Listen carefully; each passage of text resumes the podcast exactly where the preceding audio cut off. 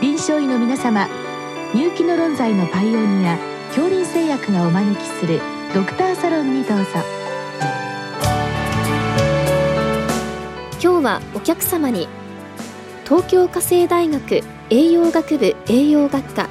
臨床病態学研究室教授佐藤佳代子さんをお招きしております。サロンドクターは防衛医科大学校教授池脇勝則さんです。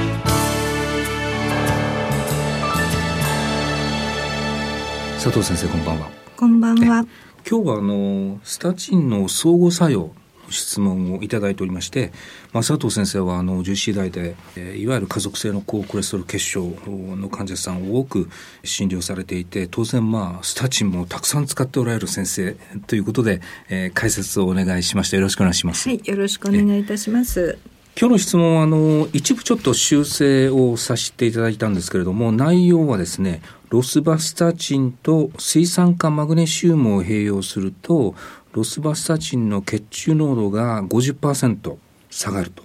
で、まあ、2時間、えー、そのずらすと、えー、血中濃度の下がりが20%になるという、まあ、相互作用。実は先生、私初めて知ったんですけれども、これどういうことなんでしょうか？はい。あの皆さんあまりよく知られていないことかもしれないんですけれどもこれはあの AUC の低下のことをまあ指しているんですが、まあ、生産剤の投与をまあ2時間ずらすとまあ、この AUC の低下が開始されたということで、まあ、吸収過程における薬物相互作用がまあ原因であるというふうに考えていただければいいかと思います。うん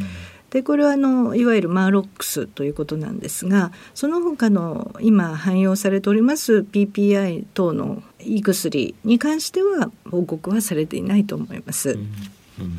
あのこれは先生その血中濃度が下がるということは何かその水酸化マグネシウムとインタラクションでロスパサチンが吸収されにくくなるこの基準っていうのはあんまりはっきりしてないんでしょうか？そうですねあの、まあ、こちらのあの水酸化マグネシウムということにあのなるのはまあ相互作用ということになるんですけれどもその他にまあ似たような名前で酸化マグネシウムというのがあるかと思うんですけどもあの便通の改善薬ですが、まあ、こちらの方はロスバスタチンの中にですねあのカルボキシル基を持っていまして、まあ、弱酸性薬物ということが知られています。うん、そのためにですねあの胃の pH が上がることによってイオン化が進んで吸収されにくくなります。でまたこのロスバスタチンの OH 基に酸化マグネシウムが結合するとキレート形成してロスバスタチンが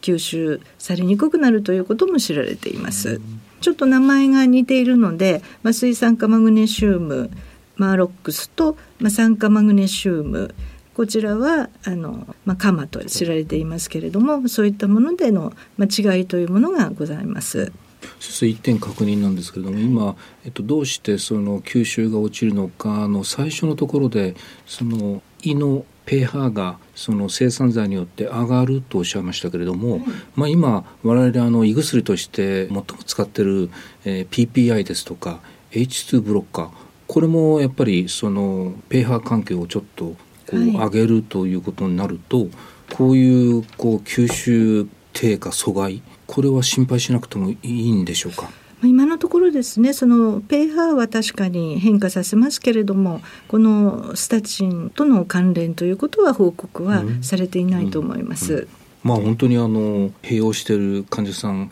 たくさんいらっしゃいますので、はい、まあ、それは一つ安心材料ということですが、はい、もう一つ今回あの、まあ、ロスバスタチンとのということでしたけれども、まあ、スタチン先生他にもいくつかありますけれども他のスタチンではそういう報告はないんでしょうか？あのロスバスタチンは唯一スタチンの中ではあの極性の高いメタンスルホアミド基を含むために水性であるということが知られております。でもこれがあのこのキレートしやすくなったりとか、まあ、するあの他のスタチンは使用性ですのであのそこの違いというのがあるのではないかというふうにも考えられます。逆に言うと他のスタチンでは今のところそういう、まあ、報告がないというか心配はないっていうふうに考えてよろしいですか？そうですね、うん、あまり報告はされていないかというふうに思います。うん。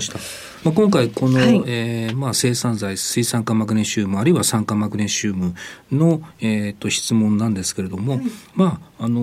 ー、このスタチンとさまざまな薬剤とのこう相互作用まあ、場合によっては併用禁忌とか慎重にっていうふうないくつかの薬があると思うんですけども中でも先生あの気をつけて方がいいっていうのはいくつかございますか？はい、あの特にあの気をつけていただきたいものとしてはですね免疫抑制剤でありますシクロスポリンを、あの使っている場合には併用禁忌というふうになります。あの多くのスタチンではですねこの先ほども出ましたけれども AUC とかそういったあの CMAX とかが非常に上昇します。で唯一ですねあのまあ、併用注意というふうになっている薬がローコールフルバスタチンなんですけれども、まあ、こちらはですねあの、まあ、最大 60mg まで投与あの可能というふうになっておりますが AUC が3倍増加率しますので、まあ、それを考慮しますと大体その最大容量の3分の1程度、まあ、10から 20mg であったらば安全に使用できるかと思います。それ以外には、まあ、よくこういう時に先生あの、えー、抗心筋薬ですとか、はい、えー、マクロライド系の抗生物基本的には、まあ、血中濃度を上げるという方向に、はい、えー、働くようですけど、まあ、これはまあそうそうあの継続的に使う薬じゃないですけれども、まあ、抗凝固薬の、まあ、ワーファリンですね、はい、この辺りもやっぱり慎重にという範疇に入るんでしょうか？はい。あの添付文書をご覧になった先生は併用注意の中に入っているのをご存知かとも思いますが、まあ、抗凝固作用が増強することが知られていますので、まあ、注意して、まあ、ANR 等を見ながらですねあの使用していただければと思います。であの、えー、マクロライドとかアゾール系の抗心筋剤などもですねあの HM 実行 A 還元阻害剤との併用で、まあ、ミオグロビン尿症みたいなもの腎機能の悪化による黄門筋誘拐症をきたすこともありますのであのフィブラート系薬剤同様ですねあの注意をしていただければと思います。最後に先生相互作用は、まあ、はい、あのちょっと単純すぐりかもしれませんけれども、えー、スタチンとフィブラートイコール黄門筋誘拐症みたいなですね、はい、非常にあの、えー、お聞きの先生方も栄養するというのは慎重に、えー、されてきたんだと思うんですけれども、はい、この辺りどうでしょう？状況がちょっと変わってきたんでしょうか？はいあのまあ、動脈硬化学会などでもですねあのガイドラインを出しておりますけれども、まあ、家族性高コレステロール血症を呈するような患者さんではですね、まあ、非常にあのコントロールを LDL コレステロールしなければいけません。でその時にはですねかなりあのこのスタチンは容量依存性もありますので、まあ、投与をしていて、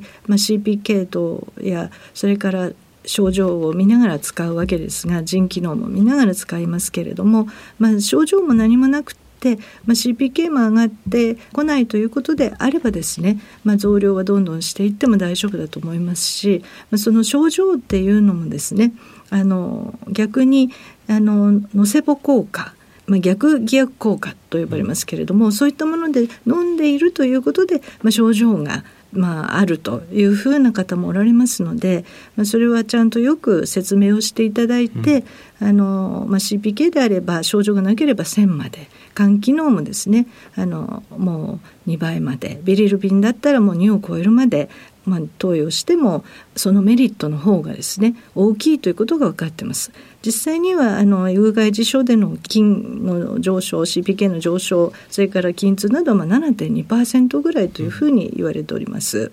今あの先生の解説はもう途中からあの、はい、スタチン負担への、えっと、お話をしていただいて、まあ、先生がおっしゃるには、まあ、ノセボ効果っていうのもあって本当にあの薬がわざわざしてないケースも結構あるので、はい、まああの筋痛筋の症状以外に C 系とかまあ、肝臓の場合は肝酵素を見ながら、まあ、結構使えるケースはありますよという応水だったと思うんですけれども、はい、あの先生フィブラートのことであの一つ確認ですけれども最近出た先生ペマフィブラートというのは、はい、一応スタチンとの、えー、相互作用は、まあ、ほとんどないっていう触れ込みのように思うんですけれども、はい、先生のご印象どうでしょう？はい。こちらはですねあの肝代謝の薬なんですね、うん、ですのであの腎機能が悪くても使えるという特徴があります。あの発売された当初は同じフィブラート系ということであの添付文書にはですね同じようにあの腎機能の注意が出ておりましたが、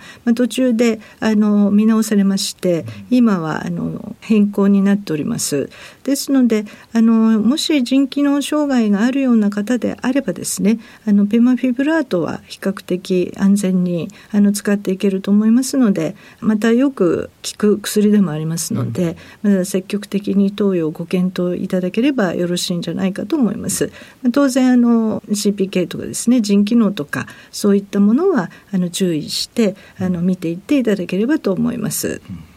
確かにあのスタチンあるいはそれに併用する H5 もあってまあ LDL のコントロールは以前に比べるとだいぶこうターゲットまで持っていくことはできた一方で、まあ、中性脂肪の問題は案外残っているという時にさあそれどうしようかっていうのはなかなかこう、えー、併用するということに慎重な先生方も多いと思うんですけれどもまあフィブラートの中でも新しく出たペマフィブラートっていうのは、まあ、そういう懸念はあまり持たなくてもいい薬というふうな理解でよろしいんでしょうか、はい、はい、あのその通りでございます。どうも先生ありがとうございました。ありがとうございました